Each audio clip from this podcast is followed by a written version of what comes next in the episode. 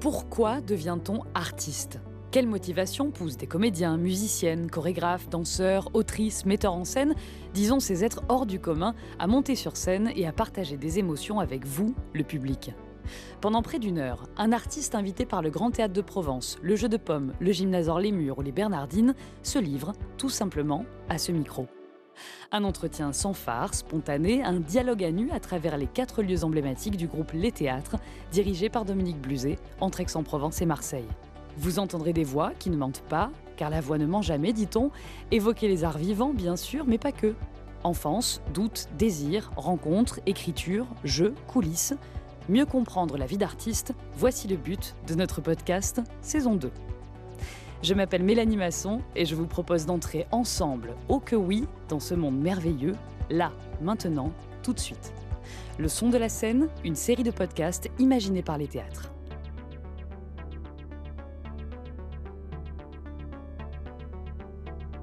Allons bon, voici 2023 que nous souhaiterions tous et toutes être l'année de la joie pour faire des rimes qui, euh, je vous l'accorde, sont très peu riches. Mais euh, je ne sais pas vous, de mon côté, cette année, j'ai du mal, beaucoup de mal à y croire au fond, parce qu'il faut aller chercher, mais très profondément en soi et dans le regard des autres, cette joie-là pour croire au meilleur ou plutôt au merveilleux, titre d'un ouvrage sublime de Christian Bobin qui nous a laissé, moi la première, orphelin, juste avant Noël. Notre invité dans le son de la scène, directeur de troupe, de compagnie de plusieurs théâtres, le Théâtre national de Strasbourg par exemple, ou encore les Amandiers, Jean-Louis Martinelli est à présent à la tête de sa propre compagnie théâtrale qui porte un si joli nom pour la Marseillaise que je suis, Aller-Retour. Metteur en scène passionné, grand fidèle du théâtre et des théâtres, il réinvente Molière en ce moment et son amour médecin au jeu de pommes avec son provence où nous nous trouvons en bord de Seine.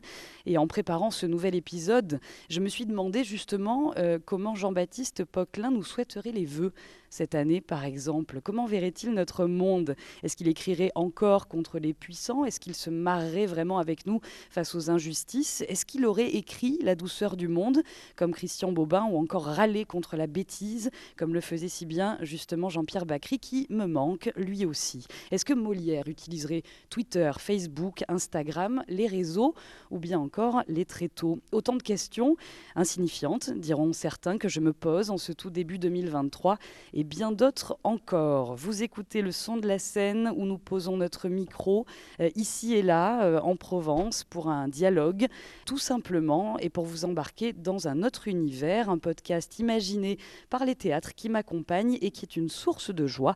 Alors vraiment voilà, je vous souhaite une très belle année 2023.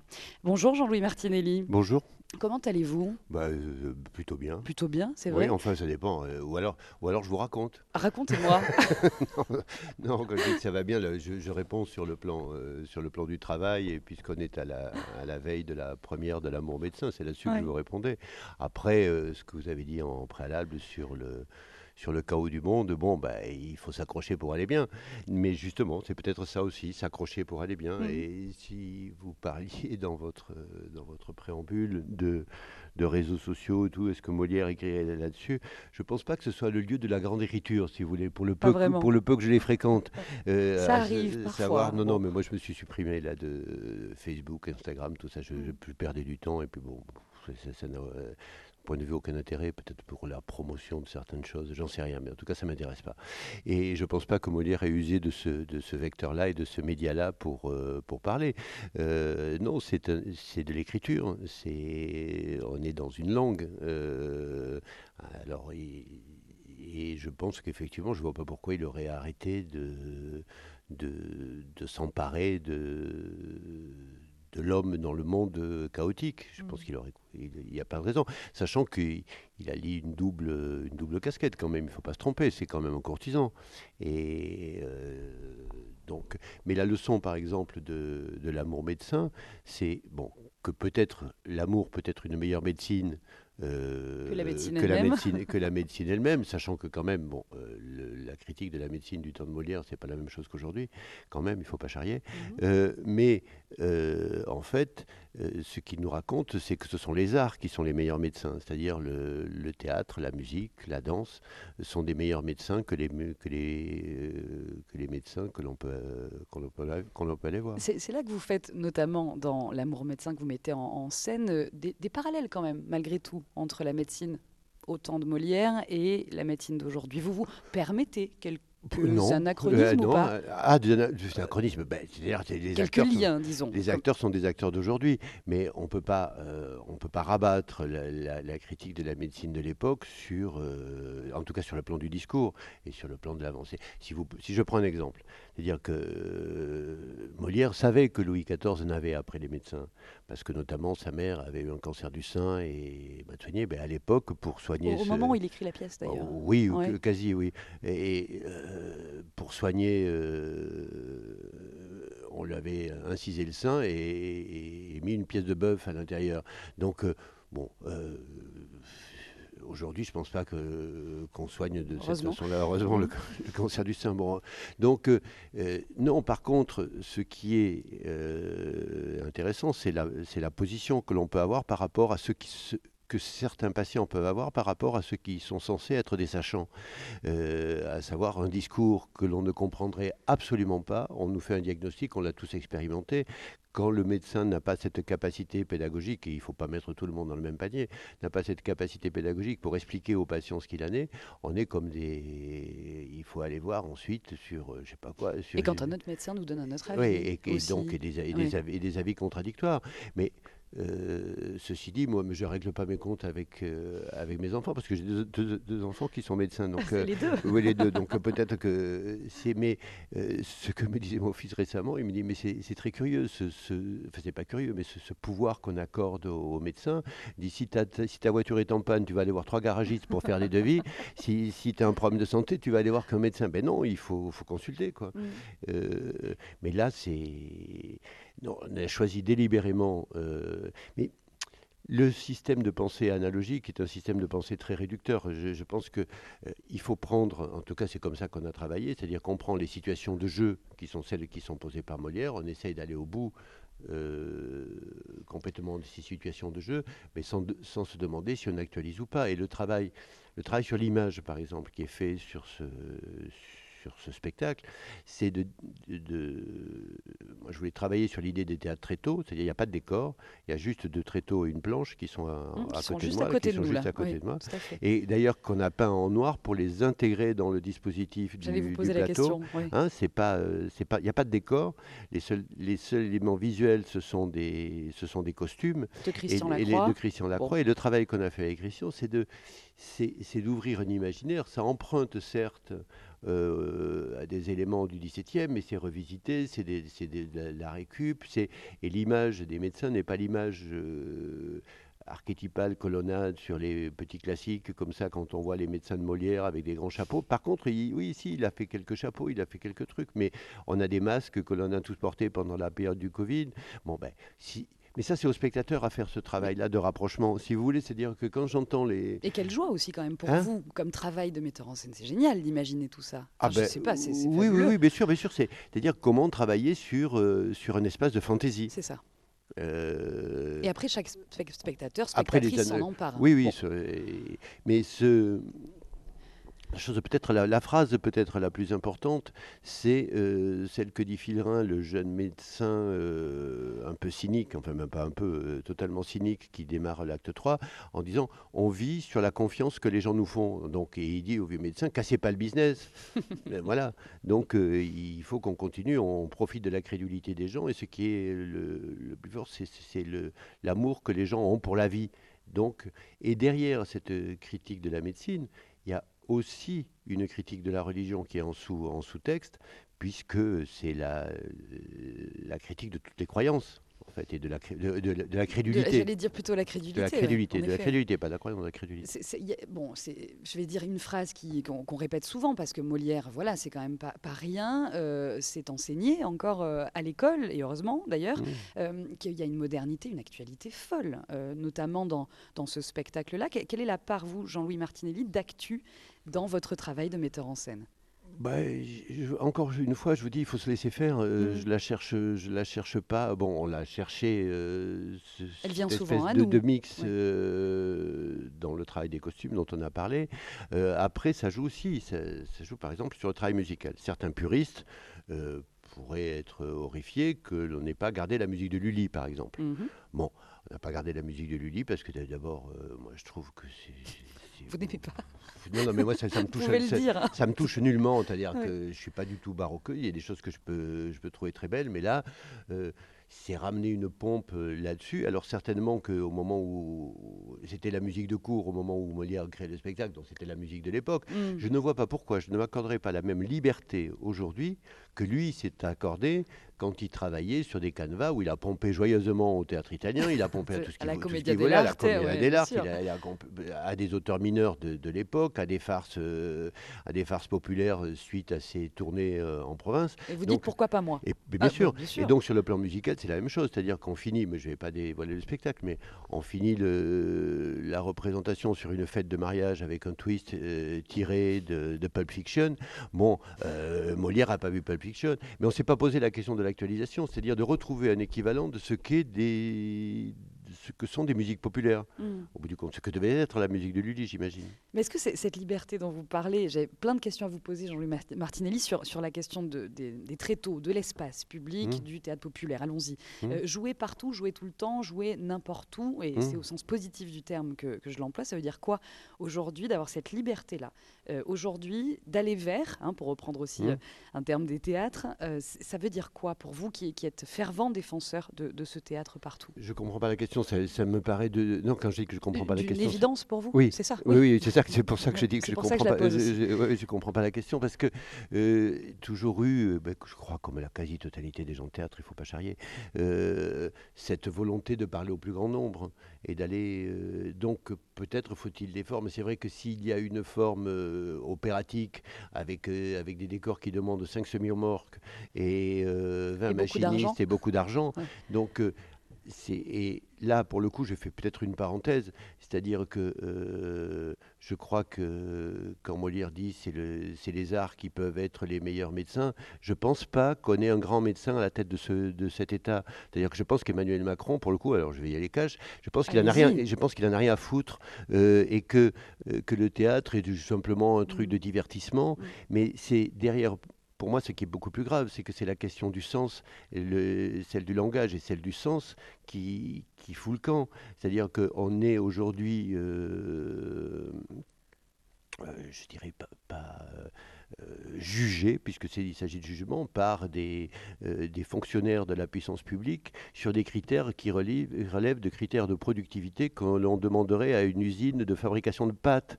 Euh, mais cette perte de sens, c'est-à-dire que le- le- à la limite, on pourrait avoir imaginé une société sans théâtre, pourquoi pas Mais simplement que je, Hmm. mais supposons. Simplement que cette perte de sens, euh, c'est le, théâtre comme symptôme, si on revient à un vocabulaire La médical. C'est-à-dire que le théâtre et la- le manque d'intérêt au théâtre comme un symptôme de la perte de sens de la, du politique. Et donc, il ne faut pas s'étonner après euh, de, de ce que, de ce que l'on voit. C'est-à-dire qu'on ne peut pas. Hein aussi de la médiocrité ambiante. Oui, mais bon, je, je veux pas. euh, oui, oui, Oui. oui, oui, oui, oui, mais parce que, euh, parce qu'encore une fois, ce sont des critères de, de gestion qui, qui prennent la place de la pensée.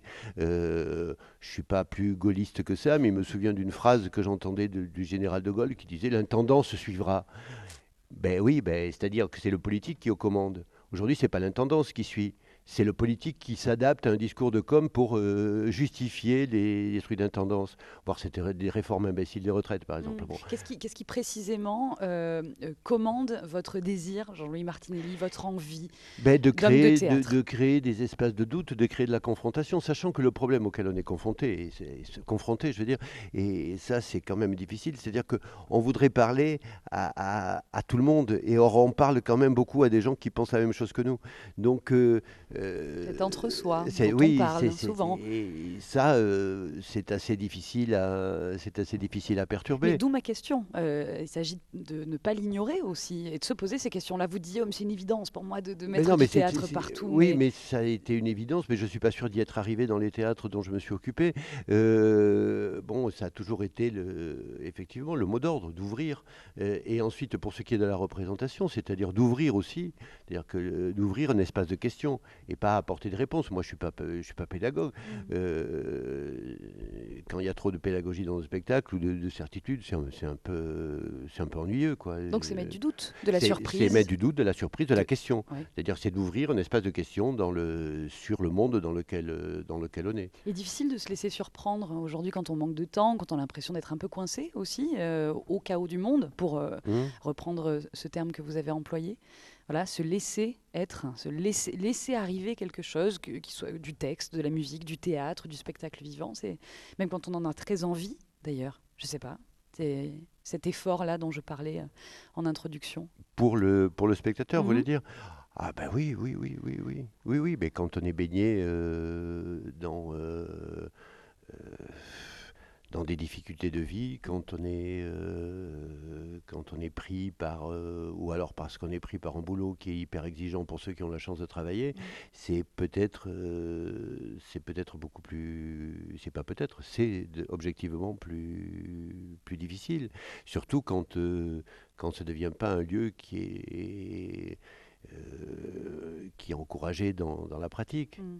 Et facile d'accès facile d'accès, je crois que je crois qu'il l'est malgré tout. Euh, dans beaucoup de théâtres publics, le prix des places est relativement euh, accessible, euh, même si effectivement il m'est arrivé d'entendre des, responsables administratifs au ministère de la Culture nous demandant de relever le prix des places des théâtres pour avoir une meilleure gestion, alors que c'est le, fondement même de la subvention, c'est de permettre à tous d'aller d'aller le plus simplement possible et le plus et la façon la moins chère d'aller d'aller au spectacle. Et là, qu'est-ce qu'on répond en tant que directeur de ben théâtre Non, je n'augmenterai pas les prix. C'est non. Non. C'est du refus. Oui, ben oui. Ben oui, ben, c'est-à-dire qu'il faut rappeler à ces, à ces gens-là parfois comme Planchon appelait euh, un certain nombre de personnes dans les ministères ces petits hommes gris, il faut leur, il faut leur rappeler quel est le fondement même de l'action la, de l'action euh, artistique. Mm.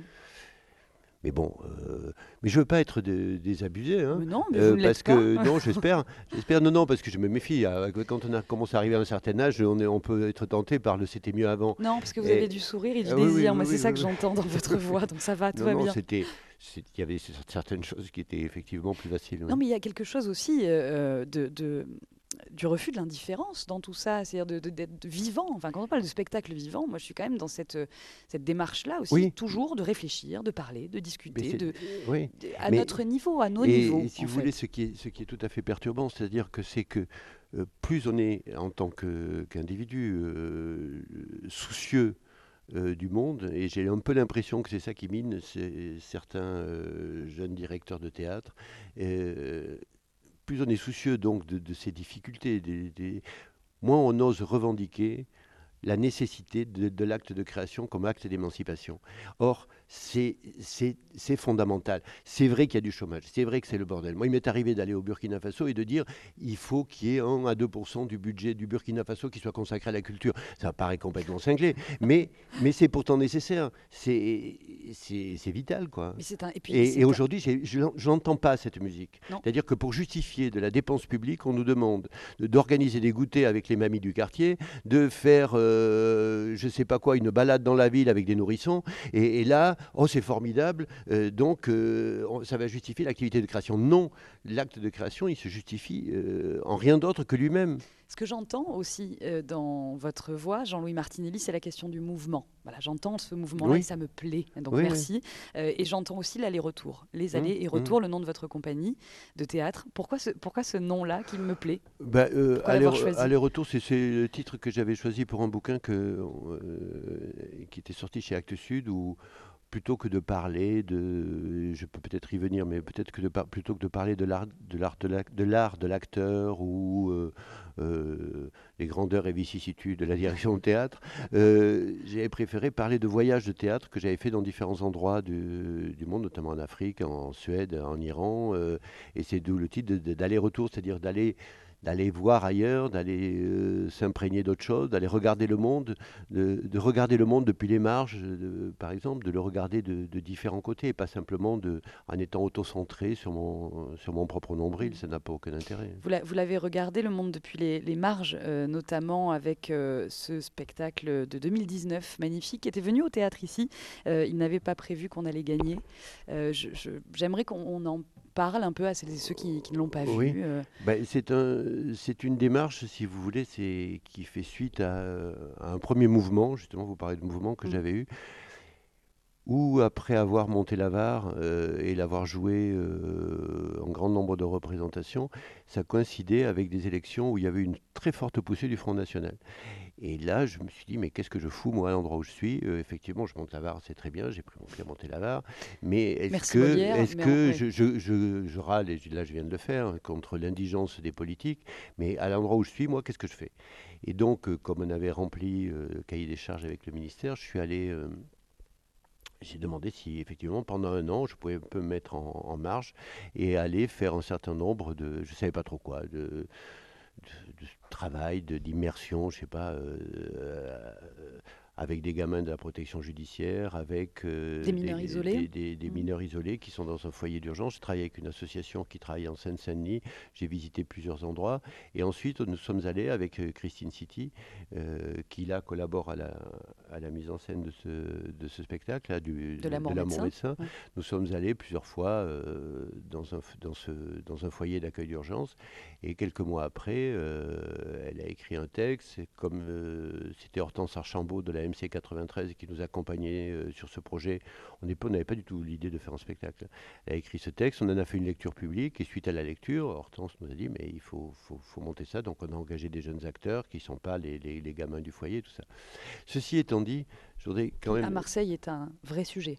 Pour Oui, ben oui, ben Voilà, oui, oui. Les mineurs isolés, Ben la oui, question de l'accueil, de euh, l'hébergement. donc, euh, euh, ouais. Et donc, mais euh, moi j'ai des, j'ai des, j'ai d'énormes réserves hein, par rapport au théâtre dit documentaire Mm. euh, et à l'immersion. C'est-à-dire que je pense qu'il y a une, enfin je pense pas, j'en, suis plus convaincu, euh, qu'il y a une nécessité de transformation et de transposition de ce que l'on voit. C'est-à-dire que euh, il ne s'agit pas de faire un reportage. À ce moment-là, je prends une caméra, je- ça, ça peut nous arriver hein, de faire un documentaire ou un micro, et puis bon, on va parler d'un sujet. euh, bon, euh, on va donner à voir. euh, mais donc, c'est comment on transforme cette chose-là. Et finalement, ce qu'on racontait Par le dans, théâtre. dans- oui, mais ce que racontait ce, ce spectacle, euh, là, au bout du compte, c'était l'histoire d'un ratage. C'est-à-dire que euh, nous sommes allés dans cet endroit-là pour essayer de faire faire du théâtre à, à des mômes. C'était révélé complètement impossible. On était complètement crétin, d'ailleurs, de penser que ça serait possible. Et, euh, et c'est des bouts d'histoire qui sont arrivés, qui sont arrivés aux oreilles de Christine, qu'elle a retransformé, qu'elle a réinventé, euh, qu'elle a, qu'elle a chamboulé. Et après, on raconte ça. On racontait cette expérience-là, justement, de, euh, d'une actrice qui se pointe dans un, dans un foyer et puis qui en sort euh, euh, et qui en repart en ayant envie de pleurer parce que. ben parce qu'on mesure notre impuissance. C'est ça. Mais ça dit quelque chose, c'est courageux, je trouve. Ça dit quelque chose de, de- Oui, d'un, d'un échec, d'un raté, oui, oui, disons, qui pourtant ouvre des fenêtres sur d'autres euh, réussites, en fait, Oui, sur oui, d'autres histoires. Et puis, euh, et puis de, de, de fait, les, les- un public confronté à ces représentations, pour Mm. le coup, ça c'était intéressant parce que là, c'est un public confronté à ces représentations qui n'a pas, qui n'avait pas conscience de, de ce sujet. Pour une part, public, un public bourgeois qui allait voir Mm. euh, cette chose-là était particulièrement choqué et surpris. Euh, Moi, je me souviens d'une dame, euh, on avait joué à Avignon, d'une dame à la sortie du spectacle, euh, disant à Christine, euh, ben, je ne regarderai plus les mômes dans le coin de la rue euh, comme ça. Ah, Mais ça, Bon, ben voilà, il là, y il en a se une, passe, mais là il se il passe quelque chose. passe quelque Il chose. se passe quelque chose, bien Ouais. sûr. Mais pour autant, pour autant, je trouve que euh, il faut faire attention, c'est-à-dire que euh, de la même façon que je disais, on justifie de la dépense publique pour des goûters euh, ou, des, ou des promenades urbaines, il ne faudrait pas que il y a quelque chose de la fiction, il y a quelque chose de- de- du théâtre d'art qui relève de mondes imaginaires euh, qui n'ont plus euh, rien à voir avec un réel immédiat. Moi, ce qui m'intéresse, c'est, je vous parlais d'aller-retour, ce qui m'intéresse, c'est d'aller, d'aller- oui, hein. bien Le sûr, goûter peut aller avec un bien projet sûr, de bien création. sûr, ouais. Bien sûr. Non, mais moi, ce qui m'intéresse sur un répertoire, c'est de pouvoir aller euh, à différents endroits, de pouvoir aller à l'adaptation d'un roman, de pouvoir aller.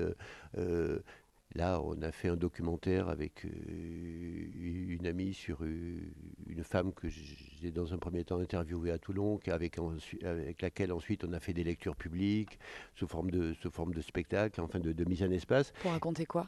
Oh, Qui raconte sa vie sur, pour le coup c'est encore des allers-retours, c'est une dame qui, qui s'appelle Madia, qui est née à Toulon, euh, de parents d'origine kabyle, et qui à 18 ans est interdite de faire des études par, euh, par ses parents, qui retourne, qui va en Algérie, qui se marie là-bas, qui a deux mômes, qui voit toute la montée des islamistes en Algérie, qui tombe sur un mec qui lui tape sur la gueule, qui reprend ses deux enfants, qui revient en France, qui se retrouve dans un état de précarité euh, absolue, qui quand même arrive à s'en sortir, qui reprend des études, qui se remarie et qui, euh, quelques années plus tard, a un môme ado d'un deuxième, d'un deuxième mariage, qu'elle chope sur des sites salafistes. Enfin, c'est un parcours tout à fait euh, extraordinaire.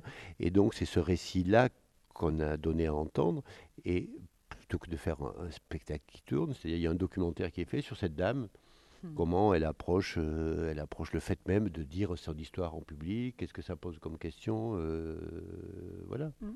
J'entends euh, Algérie et je vois sur notre table ici, sur la, la scène du jeu de pommes à hmm. Aix-en-Provence, Jean-Louis, un ouvrage que vous avez choisi. On demande à nos invités de lire ou de nous parler d'un bouquin qui les a touché. On est chez Gallimard, là. Oui. Vous nous racontez ben, l'histoire ben, C'est un, auteur qui s'appelle Xavier Leclerc, dont j'avais entendu euh, une émission, je sais pas, je sais plus où, sur France Info peut-être, mhm. et ça s'appelle Un homme sans titre. Xavier Leclerc, c'est pas son nom de un son nom de naissance, non, c'est pas un pseudo, c'est une traduction de son nom euh, en kabyle, il l'a traduit en français. Donc c'est cet homme sans titre, ça part de, de l'histoire de la Kabylie. Euh, il s'est placé sous l'égide d'Albert Camus, puisqu'Albert Camus a fait un certain nombre de reportages en Kabylie, et ce que raconte Xavier Leclerc, c'est des vacances qu'il a passées, euh, ou c'est l'enfance de son père en Kabylie et sous le regard de, fait euh, d'Albert Camus. Et petit à petit, cet homme-là. Euh, Quel beau regard, quand même. oui, oui, oui, Et d'ailleurs, un regard, et puis son écriture, et on sent qu'elle est qu'elle est contaminée par, euh, par Camus, en fait, euh, celle, celle, de Xavier Leclerc. Et donc il raconte la vie de, la vie de son père et la sienne propre, euh, une forme d'épisode et d'avancée. Et ce garçon, ce, ce père-là, qui a été, qui a vécu une enfance très dure en Kabylie, se retrouve ensuite ouvrier métallurgique dans la banlieue de, de, Caen, avec une famille nombreuse, des conditions difficiles. Et par contre, ce garçon le narrateur, donc, euh, lui, euh, se découvre une passion pour l'écriture, pour la lecture. Il est tout le temps fort à la bibliothèque, jusqu'à son adolescence, où là, deuxième épisode, pour lui, l'homosexualité devient une chose avérée. Il, est, le dit à son père qui prend mal la chose, et, il même les, les, voisins, c'est assez difficile. Il se, il se tire de bah, il se fait, de, euh, cet endroit-là. Il va à Paris, après il va à Londres, enfin bon, et puis euh, ensuite il franchit son nom. Il a une carrière euh, professionnelle assez, assez brillante. Il n'a jamais revu son père et le roman se finit par une lettre qu'il adresse à son père. qui est bouleversante, j'imagine. Oui, ouais, mais le, le, bouquin est assez bouleversant. Alors, il y a plein de sujets. Qu'est-ce qui vous bouleverse le plus là dans tout hein ça Il y a plein de sujets différents. La question de la famille, la question du transfuge. Ben, c'est cet ensemble de, c'est-à-dire que c'est et en même temps, si vous voulez, c'est une chose euh, contradictoire, c'est-à-dire que c'est c'est un parcours de, naissance et de, et de renaissance transgénérationnel, c'est-à-dire que euh, un père sacrifié, et un fils euh, sacrifié ou pas qui renaît, qui renaît en, tout cas en tout cas qui renaît euh, avec traumatisme mais comme comme chacun d'une certaine façon. Mais là c'est plus c'est plus aigu. Mais le rapport de chacun de nous avec la, parentalité est quand même source de pas toujours source de joie. Euh, source de questionnement, en tout cas, et source de création. À défaut, à défaut d'être source de névrose. Mais comme, euh, bon, Molière, hein, ben le, père possessif, ben ben euh, on l'a. on l'a dans, le, dans, le, dans Mon médecin, c'est quand même un des deux thèmes, c'est c'est le mariage forcé. Et ça, c'est quand même encore un sujet de, qui peut même si euh, on est pris sur d'autres thématiques, il n'empêche que ça existe encore. Mmh, ça existe encore, et beaucoup d'ailleurs. Euh, je, j'utilise hein, Jean-Louis Martinelli ce qui se passe autour de nous, parce que ce théâtre au jeu de pommes, il est magnifique. Enfin, moi, il me touche toujours beaucoup, ce théâtre à l'italienne. Je ne sais pas quel est votre sentiment? Je trouve joli comme un cœur. Ah, mais non, mais c'est, formidable, parce qu'en plus, c'est une il y a une proximité avec le plateau. On n'est pas pris, euh, on est dans, en rapport avec la, physicalité même de, du jeu de, organique, théâtre. Là. Et là, c'est non, non, c'est magnifique. Est-ce que vous pouvez décrire à celles et ceux qui nous écoutent euh, ce qu'on voit là? Il y a des ordinateurs, il y a des tables. C'est là que vous travaillez avec vos comédiens Oui, c'est là que je travaille. Euh, non, les, comédiens, ils sont sur le plateau. Oui, oui, mais vous, vous êtes. moi, je suis plutôt en bas, si vous, voulez. Oui, ça dépend. Au début des répétitions, j'aime bien être à côté, vraiment. sur le. Presque sur le plateau. Enfin, c'est souvent les salles de répétition, c'est un sol euh, uni, il n'y a pas de, mm. a pas de scène et de, et de salle, mais euh, d'être assez proche pour pas perdre de temps entre le, entre le moment où, je peux constater euh, un point sur le jeu et puis où je vais le dire, parce que là, quand on est, quand on est en bas, le temps que l'on dise hop, attends, j'ai un truc à dire et, que, et qu'on vient dire, déjà on perd, on perd l'idée, on perd, on perd l'énergie, ça, dé, ça décoince et puis j'ai l'impression, c'est ce que c'est ce que disait Giorgio Strehler, c'est qu'il dit j'ai l'impression d'être un chien à qui on jette un os sur la scène. Je dois, je dois aller le rechercher sur la scène et de le ramener à ma table. Donc euh, des fois j'ai un peu l'impression d'être un clébard. Ouais. Donc euh, ça nous arrive à tous. Donc euh, oui, effectivement, il y a une table où il y a le metteur en scène, et puis derrière, effectivement, là, il en manque, mais il y a des gens qui font le son et qui font la lumière, qui ont leurs, euh, leurs ordinateurs qui commandent les, ce qu'on appelle les jeux d'orgue, ou les voilà, et, le son, et qui travaillent euh, de fait à proximité du plateau. Euh, ensuite, pendant le spectacle, on ne les voit pas forcément parce qu'il y a des régies techniques que l'on voit ici au premier balcon derrière. Mais euh, pour travailler et puis pour sentir la représentation, il s'agit bien d'élaborer les choses toujours dans ce rapport physique et, euh, le plus concret possible pas loin de, là où est, euh, où est, le metteur en scène et on travaille ensemble puisqu'on peut se parler. Il y a quelque chose de la fidélité, j'ai l'impression aussi dans votre travail, fidélité à certains comédiens, certaines comédiennes. Oui. je pense Marina Foy, j'en cite quelques-uns comme ça. Marina, j'ai travaillé qu'une fois avec Ouais, Jean-Pierre Daroussin aussi, bon, Charles Berling qui est pas très loin, qu'on salue ah bah aussi, euh, là pour le coup, dans les trois que vous venez de citer, c'est avec Charles que j'ai le plus travaillé parce que euh, Jean-Pierre malheureusement, on avait envie de faire d'autres choses, mais bon, on n'en a fait qu'un. Jean-Pierre Bacry, je veux dire. Hein la fidélité, parce que fidèle au, théâtre aussi, à Dominique Bluzet. Oui, oui, oui. Euh, bah, là, la fidélité est réciproque. Avec euh, Charles Berling, oui, on a dû faire une douzaine de spectacles ensemble. Mmh. Euh, mais. Qu'est-ce que ça vous évoque, la fidélité, dans votre métier? mais c'est. De rapport de metteur en scène à des, à des, acteurs, là il y en a dans le spectacle hein, avec qui j'ai fait plusieurs, euh, plusieurs spectacles. C'est un chemin, ce sont des conversations d'artistes. C'est pas, moi j'aime pas le mot direction d'acteur par exemple, je sais pas trop ce que ça veut dire, c'est-à-dire qu'on travaille ensemble, enfin je, je peux mettre des, des, termes dessous, mais mais euh, on accompagne, on dérive ensemble. Et quand on a eu plaisir à faire un voyage avec tel ou tel, bon, on a envie de le, de le recommencer, de le continuer, de le creuser. Dans cette conversation, elle n'est jamais finie. C'est euh, dans ces amitiés euh, artistiques-là, par exemple, quelqu'un comme Amougraya qui est venu mmh. jouer un, médecin, il a eu une scène qui dure euh, cinq minutes dans le spectacle. Amou, il a joué des très grands rôles. Moi, j'ai travaillé avec lui. Il a, joué Antiochus euh, dans Bérénice, euh, notamment avec moi. Mais il a fait des, il a fait des films. Il a travaillé avec Chéreau dans, dans plusieurs de ses spectacles. Bon, ben, J'étais un peu gêné même pour l'appeler parce que le, truc est petit. Et puis il me dit Ah non, non, non, c'est bon, on, passe un mois en ça, on, va passer un mois ensemble, je viens. Donc, euh, et c'est euh, Martine Chambacher, par exemple, qui fait Lisette. J'avais pas travaillé, j'avais fait quatre spectacles avec elle il y a 30 ans. Donc, euh, et tout à coup, bon, on me dit Ah, mais tiens, pourquoi, pourquoi je suis heureuse Non, mais c'est. Ça se construit, ça se tisse. C'est pas la fidélité, en fait. Ouais. oui. Euh, sachant que c'est un milieu où c'est pas. C'est fidélité à défaut de compagnie, à défaut de troupe. C'est peut-être ça la chose. C'est-à-dire mm. que je crois que quand même, euh, que, euh, alors c'est difficile, moi j'ai pu le faire à peu près à, Strasbourg pendant, au Théâtre National de Strasbourg pendant sept ans, où il y a des comédiens qui ont été qui était salarié permanent du, théâtre et qui était là, euh, ça allait de, c'était pas beaucoup, mais de 6 à 10 quand même, qui était là toute l'année. Euh, et les grandes aventures euh, esthétiques, elles se sont faites à partir des troupes. Il faut mmh. pas. Et or aujourd'hui, on a. regardez, on revient à Molière, hein Oui, bien sûr, bien sûr, bien sûr, bien sûr, bien sûr. Non, mais ça paraît, ça paraît évident. Parce que la troupe, il y a une, pour moi une, image du collectif qu'on a tendance à pas perdre, mais en tout cas une grande difficulté à le retrouver parfois ce collectif. Oui, alors je, ne sais pas, je sais pas. Ça, oui, la troupe, la troupe permet ça, c'est-à-dire que ça dépend ce qu'on met sous la notion de collectif. Mhm. Euh, c'est-à-dire que si vous prenez l'exemple de Molière, les rôles étaient quand même assez distribués. Hein.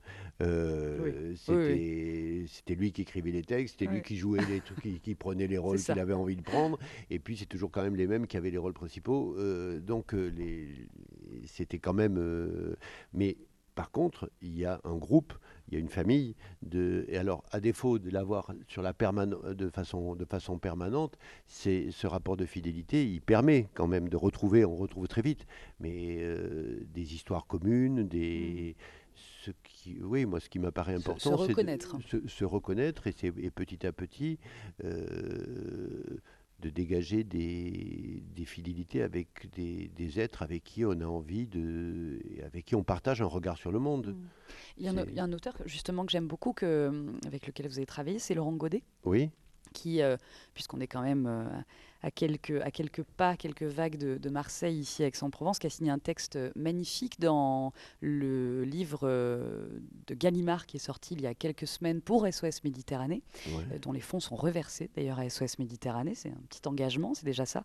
Euh, sur sur la, Méditerranée, il, avait, il avait aussi signé une préface d'un autre ouvrage pour, en soutien à SOS Méditerranée avec cet extrait magnifique de Frères migrants de Patrick Chamoiseau, que moi je mmh. trouve euh, superbe. Sur lequel j'ai failli faire un spectacle. C'est vrai Et que je n'ai pas, pas, réussi à monter. Qui, déclare, je me permets, les, poètes déclarent que la Méditerranée entière est désormais le lieu d'un hommage à ceux qui sont morts, qu'elle soutient de l'assise de ses rives une arche célébrante, ouverte euh, au vent et ouverte aux plus intimes lumières. je trouve que c'est voilà, c'est d'une résonance bouleversante. Alors pourquoi vous n'avez pas réussi? Bah, Déjà un mot sur Laurent Godet, il faut lire Eldorado aussi, le, roman qu'il a, qu'il a écrit. Moi je fais un travail avec lui aussi sur l'idée de la révolution avec des élèves du conservatoire. Il a écrit un long poème comme ça sur le autour, des, autour des printemps arabes. Et euh, non, c'est un travail que je voulais faire et peut-être qu'on y arrivera un jour avec un ami peintre qui s'appelle Frédéric Leinberg, euh, qui, a, qui a fait une série de toiles, euh, ça s'appelle Odyssée. Il est allé dans des îles en Grèce, il est allé à Grande-Sainte et il a fait des une série de diptyques qui font 4 mètres euh, par 2. La moitié du tableau sont des images assez, peintures assez hyper réalistes comme ça, c'est des, images prises sur euh, ce qu'il voit. Et la deuxième partie du tableau, euh, c'est des références mythologiques, comme ça. Mmh. Et il fait jouer la mythologie en face, de, en face des images. vous aviez envie de le faire résonner avec Frères Migrants, c'est ça Et l'idée, c'était, oui, et j'avais même parlé à, Chamoiseau qui était d'accord pour, pour, pour, euh, pour qu'on use de ce texte, voire d'écrire euh, sur l'étoile. Ça a failli se faire deux, trois fois, et puis j'ai pas trouvé les. L'idée, c'était une performance, de, travailler sur une performance. Peut-être qu'on le fera un jour, je sais pas. D'avoir des grandes toiles peintes et d'avoir des extraits de frères migrants comme ça mmh. sur ces toiles peintes, et puis que ces toiles s'affalent, euh, et que. bon, ben. Euh, j'avoue que je. non, c'est pas moi, c'est que quand je l'ai proposé, je me suis fait toquer. Quoi. J'aime cette honnêteté-là. Si non, le texte est trop fort. Non, non, non. Non, non, non, c'est pas, pas, ça. C'est que euh, dès que j'ai employé le mot immigration, les gens ont de tous des bons sentiments, mais on n'en parle pas. quoi. Mmh, sûr, ouais. Quel est votre rapport, vous, à la Méditerranée? Un, Peut-être un peu plus intimement, euh, je sais pas. Jean-Louis? Vous pouvez me dire, euh, je n'ai pas envie de répondre. Ah, non, je ne sais pas que j'ai pas envie de répondre. Non, non, je peux vous faire la réponse de ma femme, euh, qui, est de, qui est de dire je ne retournerai plus jamais me baigner en Méditerranée. Ah. Voilà. Comme on l'entend beaucoup. Voilà. ce discours-là.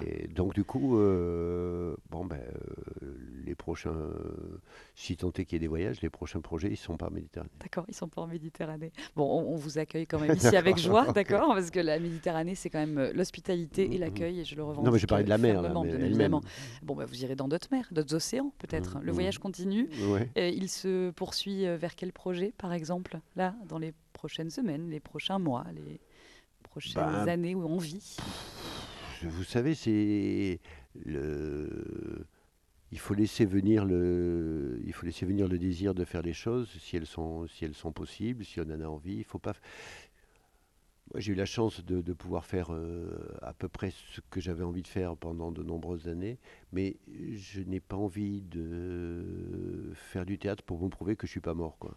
Donc, euh, pour l'instant, je ne sais pas trop. Euh, En revanche, pour rester vivant, oui. oui, oui, oui. Non, non, non, mais j'ai dit un certain nombre de choses. Par exemple, il n'est pas exclu qu'il y ait un travail sur ce, sur ce bouquin, Un homme sans titre. Je, fais des, je fais des stages euh, de formation, par exemple, avec une association qui s'appelle Mille Visages, euh, que dire- qu'a fondé une fille qui s'appelle Ouda Benyaïma, qui avait fait ce film Divine, et qui est de la formation pour des, des jeunes acteurs. euh, Bon, ben justement, avec un acteur avec qui j'ai beaucoup travaillé, Mounir Bargoum, on va faire un stage d'une semaine au mois de mai. Je vais faire différentes choses, mais euh, prochain spectacle. D'en transmettre, en fait. Continuer. Oui, c'est aussi. Ouais. ça- ouais, ouais, C'est aussi, c'est ce que j'entends de ce que vous sûr, dites, les- sûr, la transmission. Et puis, bon, essayer de faire vivre le- ce, ce spectacle, L'amour médecin, qu'on vient, de, qu'on vient de sortir. Qui est une création d'ailleurs euh, ici, hein, des, des- des théâtres. Euh, Peut-être un, un dernier mot, Mmh. euh, puisque je, je- je m'engage à poser cette question dans le son de la scène, notre podcast à chacun et chacune de nos invités. Et je vous la pose aussi. J'avais hâte. Elle me brûlait les lèvres. Qu'est-ce qu'un artiste pour vous? Là ou pour maintenant, après cet échange qui se Oh, ben, termine après, je ne sais pas, je- ça pas. Je suis désolé, de, je ne veux pas euh, euh, dire que l'échange n'a servi à rien, mais Oh c'est non, ça. mais non. Oh non, mais ça pas- étais si bien. Ça a pas. euh, J'espère que ça n'a pas modifié ma, ma conception des choses. Je Ah sais bah, pas. Je, je serais pas Euh, si prétentieuse. euh, non, non, mais moi- non, non, mais non plus avec ce que j'ai dit. Mais euh, je me méfie du mot. Euh, je me méfie du mot parce que euh, artiste, il y a artisterie derrière. Donc euh, Artisterie, ouais. Oui, c'est des, des- des- des clichés comportementaux. euh, je crois que c'est un mix de, de, de raison et d'hypersensibilité. Ça renvoie pour moi à ce que je disais au début, c'est, c'est de rendre, de rendre des, rendre des images du monde euh, transposées, euh, d'amener des gens euh, dans un espace de questions et de regards et de regards et de regards différents. Mais je ne suis pas sûr. moi, je me suis souvent défini, et puis je pense que c'est juste pour un metteur. Il y a quelques metteurs en scène qui sont des, artistes de première main, qui vont définir une forme qui ne leur, appartient qu'à eux, qu'on a vu nulle part ailleurs. Je veux dire, il y, a, il y a eu, pour moi, il y a eu Cantor, il y a eu Bob Wilson, il y a eu, bon, ok, là, on est face à une création de, de- presque de plasticien Oui, quelles que soient les disciplines. quelle là. que soit la Oui. discipline. hein, mais bon, mais, mais en tout cas sur- dans le champ du théâtre.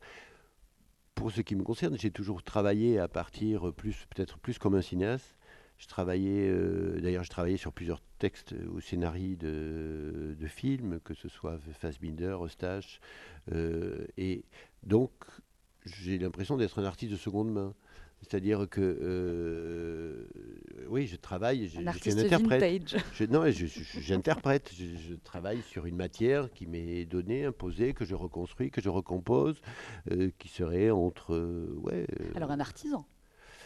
ouais, mais je trouve De seconde que- main, non. non, non, non, un artisan, mais pff, artisan. Non, non, artiste, on garde artiste. oui, quand même, je préfère le, le terme non, parce qu'artisan c'est presque insultant pour les gens qui. Je suis pas, je suis pas un artisan, je travaille pas, Mm. je travaille pas avec mes mains. Euh, la matière quand même, une oui, je matière. travaille. Bon.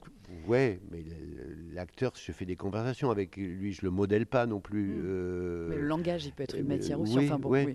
Non, mais c'est, je veux bien le mot, euh, le mot artiste, mais avec ce que je viens de, ce que je viens de dire, euh, ce que je viens de dire avant, mais qui n'autorise en, en rien euh, l'espèce d'attitude. euh, je veux dire, euh, un artiste qui serait un travailleur au milieu des autres travailleurs. Voilà, c'est ça que j'aurais envie de dire. Euh, et ça, ça me convient. Mais euh, parce que parfois, quand on emploie le mot artiste, c'est pour se mettre à part. Il n'y a pas de transcendance euh, pour y a, y a- non, Voilà. non, c'est ouais. Et j'ai aujourd'hui, j'ai envie de dire que être un artiste, c'est être un travailleur pauvre au milieu des travailleurs pauvres. Donc euh, voilà, ça, ça me convient aussi. Merci beaucoup, Jean-Louis Martinelli. Merci beaucoup d'avoir été avec Au nous. C'était un très bon moment, en tout cas. Merci. Et, euh, et puis n'hésitez pas à partager euh, ce moment. Le son de la scène continue, c'est une joie et c'est euh, un podcast à écouter, partager là aussi, transmettre, c'est important à toutes les oreilles autour de vous et à écouter, réécouter sur toutes les plateformes. Et c'est un podcast des théâtres, saison 2. Jean-Louis, merci et puis à bientôt. Je vous souhaite un bon À voyage. Ouais, un bon merci, voyage. merci. merci.